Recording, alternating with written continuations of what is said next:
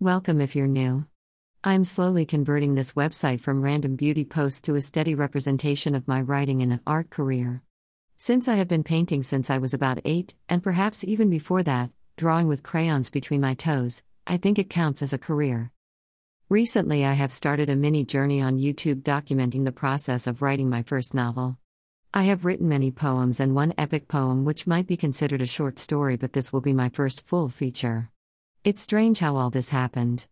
I think we just get pushed into things the more we do them and the more we come across others in a similar mindset. Here is the YouTube channel where I will be posting my short updates.